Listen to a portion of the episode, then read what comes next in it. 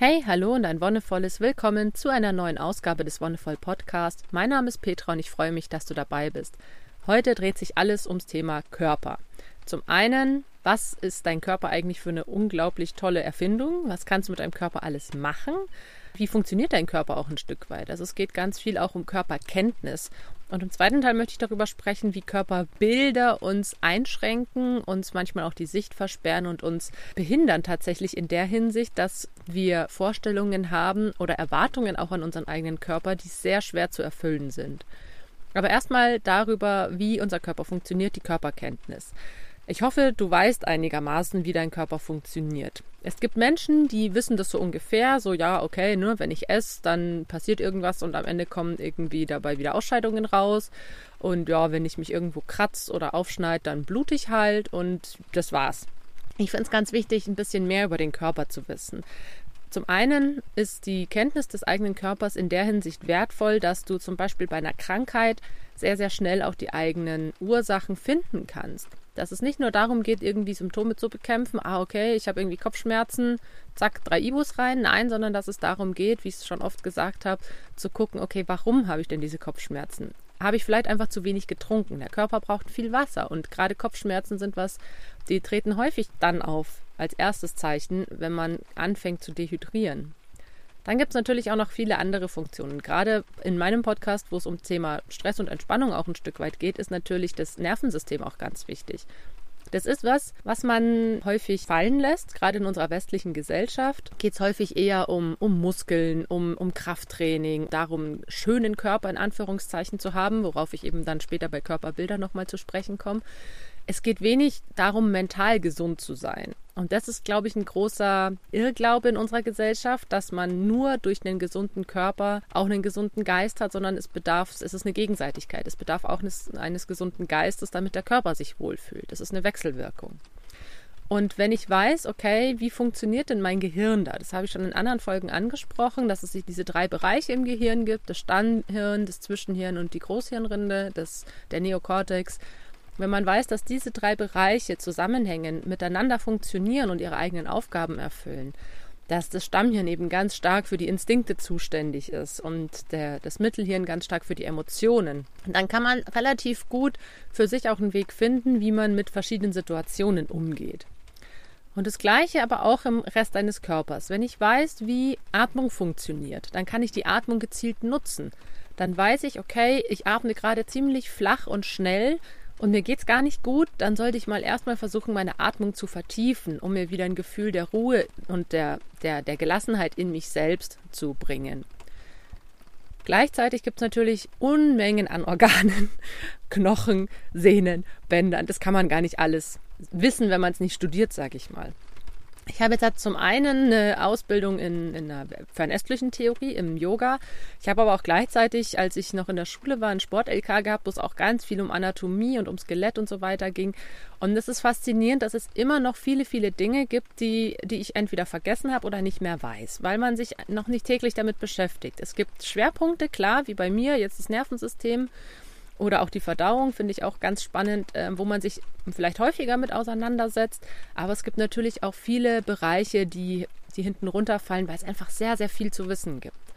Aber ich denke, es ist schon ganz gut, wenn man so eine Grundvorstellung von der Körper, vom Körperlichen hat. Dazu gehört zum Beispiel auch das, das Kreislaufsystem. Wenn ich weiß, okay, wie funktioniert denn mein, mein Blutkreislauf, dann, wenn ich manchmal schwere Beine habe oder dicke Beine, dann kann ich da gezielt dagegen angehen und, und Übungen dafür machen. Und das ist was, wo ich, wo ich versuche, den Leuten, egal in welchem Kontext ich sie treffe, immer mitzugeben, hey, wenn du irgendwelche Probleme hast, dann, dann fühl doch erstmal in deinen Körper rein und nimm deinen Körper wahr. Die Körperwahrnehmung ist etwas, was vielen abhanden gekommen ist, sage ich mal. Die sagen dann, mir tut der Bauch weh, so wie so ein fünfjähriges Kind, ich habe Bauchschmerzen. Ja, aber was genau in deinem Bauch tut denn weh und vor allem wie tut's weh? Sind es eher Schmerzen, die, die stechend sind, eher drückend? Ist es eher in der Magengegend oder eher im Darm? Ist es, ist, ist es, der Bauch ist einfach nur eine, ich sag mal, wie, wie bei so einer Landkarte, ist für mich ein Kontinent, ne? Bauchkontinent. Beine sind ein Kontinent. Da gibt es Oberschenkel, Knie, Waden, Schienbein, alles Mögliche. Es ist, es ist nicht so speziell und detailliert. Manche wissen es einfach nicht besser. Das ist in Ordnung, aber ich finde es ganz wichtig, wenn man sich darüber beklagt, dass es dann auch einen Schritt weit in die Richtung geht, es zu ändern. Ich möchte, dass es mir gut geht. Ich möchte, dass es den Menschen in meiner Umwelt gut geht. Und das Erste, was man dafür tun kann, ist, den eigenen Körper kennenzulernen.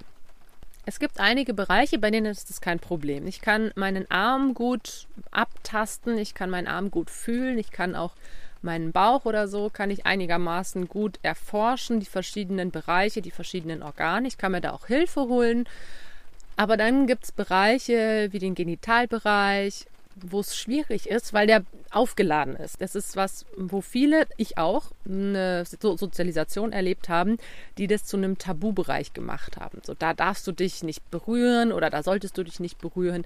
Und alles, was da in diesem Bereich ist, ist, ist schwierig und komisch und da redet man nicht drüber. Und das finde ich ganz arg schwierig, weil genau der Bereich ist auch einer, wo wir sehr viel fühlen und sehr viel spüren. Und gerade wenn wir zum Beispiel Sexualität erleben, ist das ein Bereich, wo manche sehr große Hemmungen haben, sich darauf einzulassen. Und wenn sie dann wirklich Unbehagen spüren, Schmerzen oder irgendwas anderes, dann ist es was, wo sie vielleicht tatsächlich nicht drüber sprechen können, weil es ihnen beigebracht wurde dann können die nicht irgendwo zu einem Bekannten gehen oder zu einer Freundin oder vielleicht sogar nicht mal zu einer Ärztin oder zu einem Arzt und da sagen, was los ist, weil sie nicht gelernt haben, darüber zu sprechen. Und das finde ich ganz, ganz, ganz arg schwierig. Ich finde es super wichtig, für jedes Körperteil eine Bezeichnung zu haben. Ich meine, bei Arm, Bein, Fuß, Hand, Finger, Haar, Kopf ist das alles nicht so schwierig. Aber wenn es dann um den Genitalbereich geht, so beim Po ist es noch einigermaßen okay, ja, da da hat man verschiedene Wörter und die sind auch nicht so krass aufgeladen wie dann bei den primären Geschlechtsteilen. Und das ist halt schon schwierig, wenn man darüber nicht sprechen kann. Ich habe das erst letztens bei einer Bekannten erlebt, die bei mir im Kurs war, die schon eine ähm, größere Tochter hat und die jetzt in die Pubertät kommt. Und ich kann mich noch sehr gut erinnern, wie das bei mir war, als ich das erste Mal meine Tage bekommen habe. Das war ein sehr, sehr komisches Gefühl. Und ich konnte dieses Gefühl erst überhaupt nicht zuordnen und dann konnte ich es nicht mal richtig gut beschreiben. Und ich konnte es nicht mal meinen Eltern sagen, weil ich das Gefühl hatte, da passiert irgendwas Schlimmes mit meinem Körper. Aber es war ja, es war ja was ganz Natürliches. Das habe ich dann natürlich auch erst selber irgendwann gecheckt. Und als meine Mom herausgefunden hat, so in Anführungszeichen, aha, du hast dir OBs gekauft, ähm, müssen wir was wissen, so nach dem Motto. Oder die ersten paar Unterhosen waren auch voller Blut tatsächlich. Und klar kommt es dann auch irgendwie raus, aber ich hatte unglaubliche Schwierigkeiten darüber zu sprechen. Und gerade sowas, wenn, wenn jemand Schmerzen in dem Körperbereich hat oder Unbehagen in dem Körperbereich hat und das nicht benennen kann, das führt ganz schnell dazu, dass wir das verheimlichen, dass, dass ich vielleicht gar nicht mehr darüber sprechen möchte und es versuche irgendwie runterzuschlucken und für mich zu behalten, was aber genau der falsche Weg ist. Also es ist immer gut, darüber zu sprechen und sich jemanden zu suchen, der sich entweder damit auskennt, wie gesagt, medizinisches Fachpersonal oder Heilpraktiker oder wen auch immer, und sich dann der Sache zu widmen. Das hat ganz viel damit zu tun, wie wir mit unserem eigenen Körper umgehen. Und das ist das andere Ding, dass wir ein Körperbild haben, das sehr funktionalistisch geprägt ist. Das heißt, unser Körper wird so als Werkzeug betrachtet, um uns in unserer Umwelt, in, in unserem Alltag zurechtzufinden. Ne? Ja, okay, wir haben diesen Körper und damit können wir verschiedene Dinge anstellen. Und viele versuchen, diesen Körper zu optimieren, das eigene Leben zu optimieren. Der Körper muss irgendwie muskulös sein, schön sein, glatt rasiert sein, gepflegt ohne Ende, was auch immer. Es gibt sehr, sehr, sehr, sehr viele Werte oder sehr, sehr viele vermeintliche Handlungsmöglichkeiten, die uns die Werbung vor allem auch und ja, verschiedene Medien präsentieren. So und so hat dein Körper zu sein.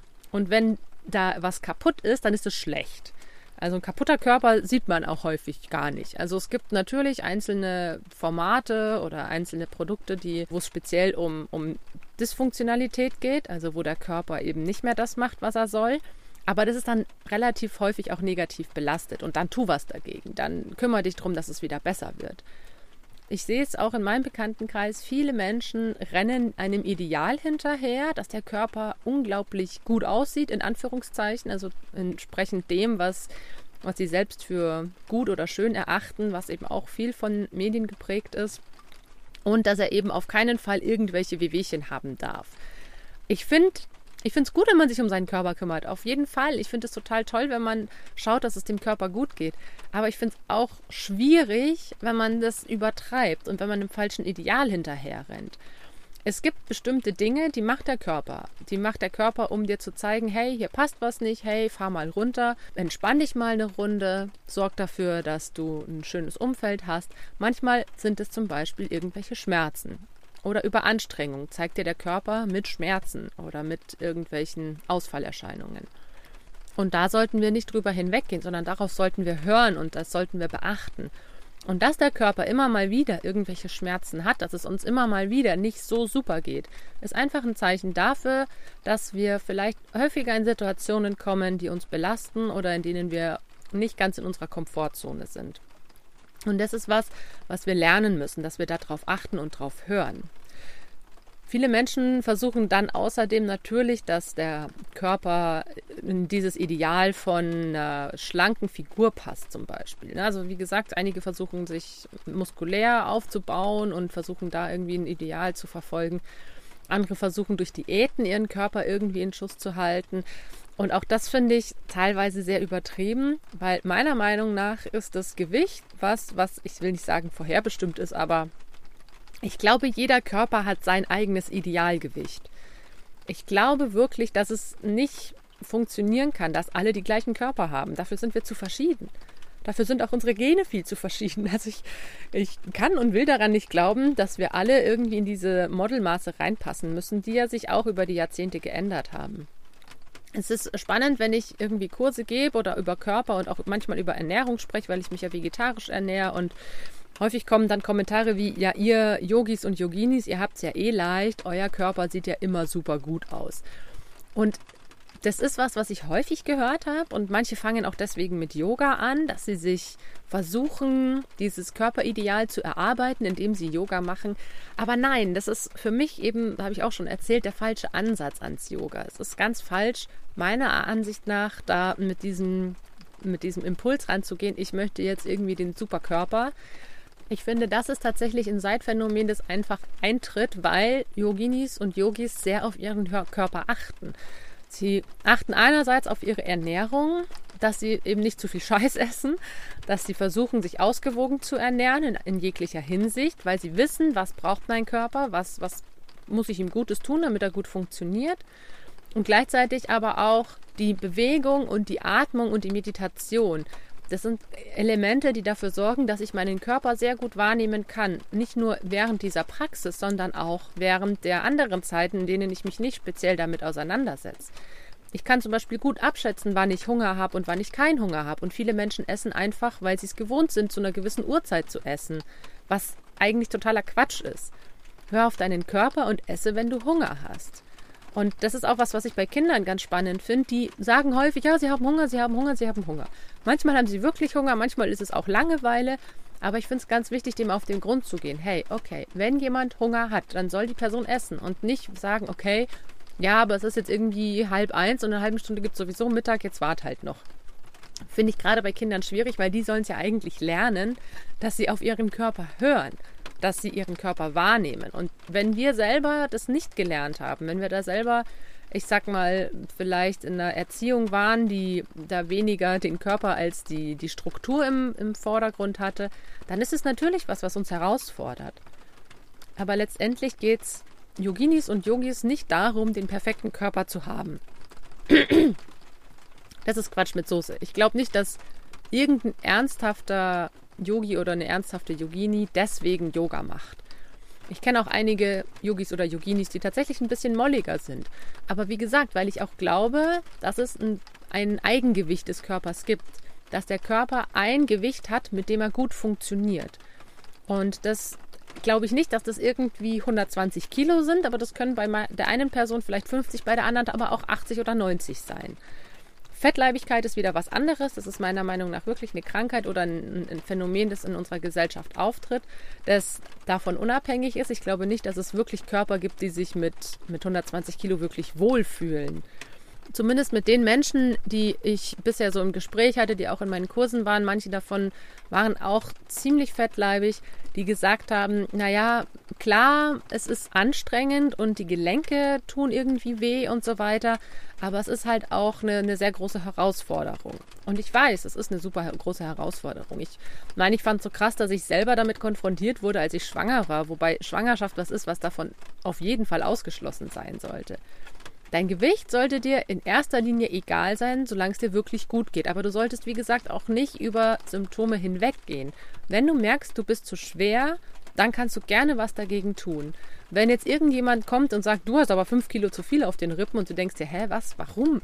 Dann, dann lass, es, lass diesen Kommentar einfach an dir abprallen. Das ist nicht die Entscheidung anderer Menschen, wie dein Körper zu sein hat, sondern es ist deine eigene Entscheidung. Es gibt viele Menschen, die sehr viel Wert darauf legen, wie andere ihren Körper bewerten. Und das ist der große, meiner Meinung nach, der große Irrtum in unserer Gesellschaft, dass wir uns sehr, sehr häufig von anderen abhängig machen, teilweise auch von unserem Partner oder unserer Partnerin, dass wir versuchen, der oder dem zu gefallen und denken, wir müssten jetzt super schlank und immer glatt rasiert und sonst was sein. Aber was ist eigentlich unser eigenes Bedürfnis? Wollen wir das überhaupt?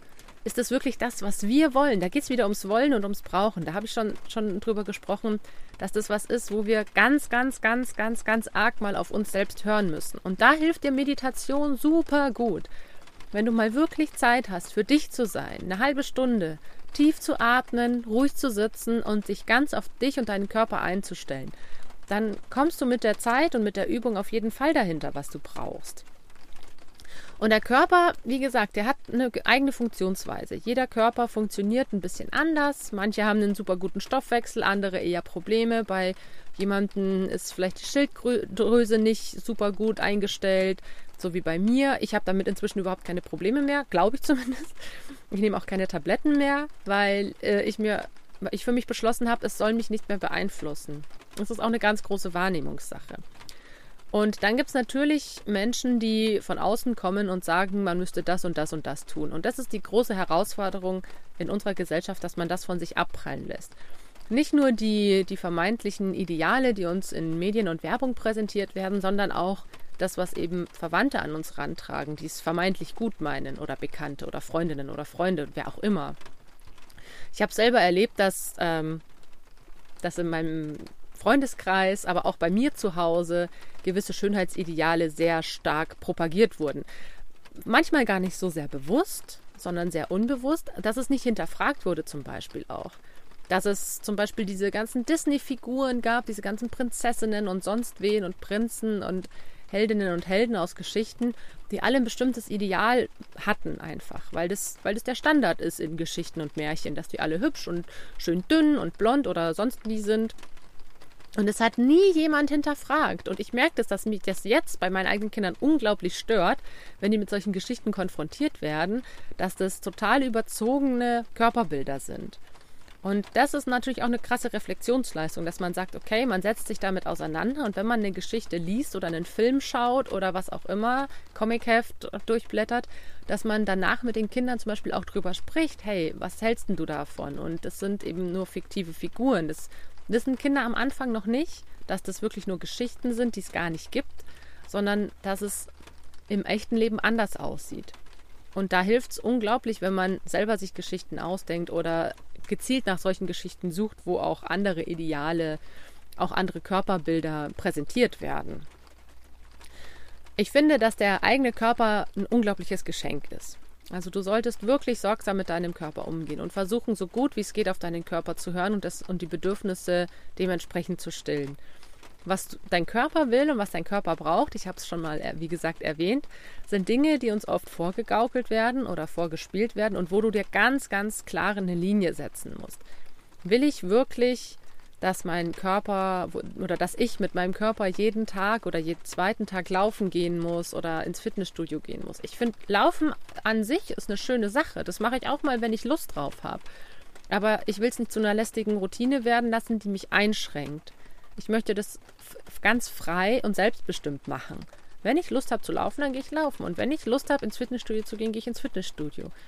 Aber ich will da nicht irgendwie eine Mitgliedschaft abschließen müssen und dann mich verpflichtet fühlen, jede Woche einmal hinzurennen.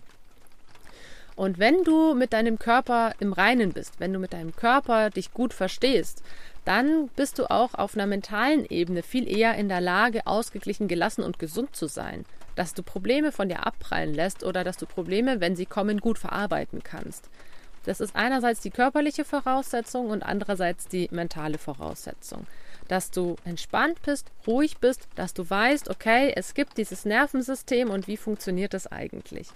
Und das funktioniert halt auch dadurch, dass wir zum Beispiel immer wieder Ruhepausen in den Tag einlegen. Und das sind diese Pausen, wo wir uns ganz gezielt auf uns fokussieren können und wo du dir ganz gezielt die Frage stellen kannst, wie kann ich dafür sorgen, dass es mir und meinem Körper gut geht, ganz unabhängig von den anderen. Dann hoffe ich, dass du einen einigermaßen guten Weg findest, dass du dich nicht von anderen beeinflussen lässt, wie du zu sein hast und dir da hoffentlich auch nicht reinreden lässt. Lass es dir auf jeden Fall gut gehen und dann bedanke ich mich fürs Zuhören. Danke, dass du dabei warst und wie immer, wenn dir die Folge gefallen hat, dann lass gerne Bewertung da oder teile sie oder sag es auch weiter. Und wir hören uns dann in circa zwei Wochen wieder. Bis dahin wünsche ich dir alles, alles Gute und einen wonnevollen Tag.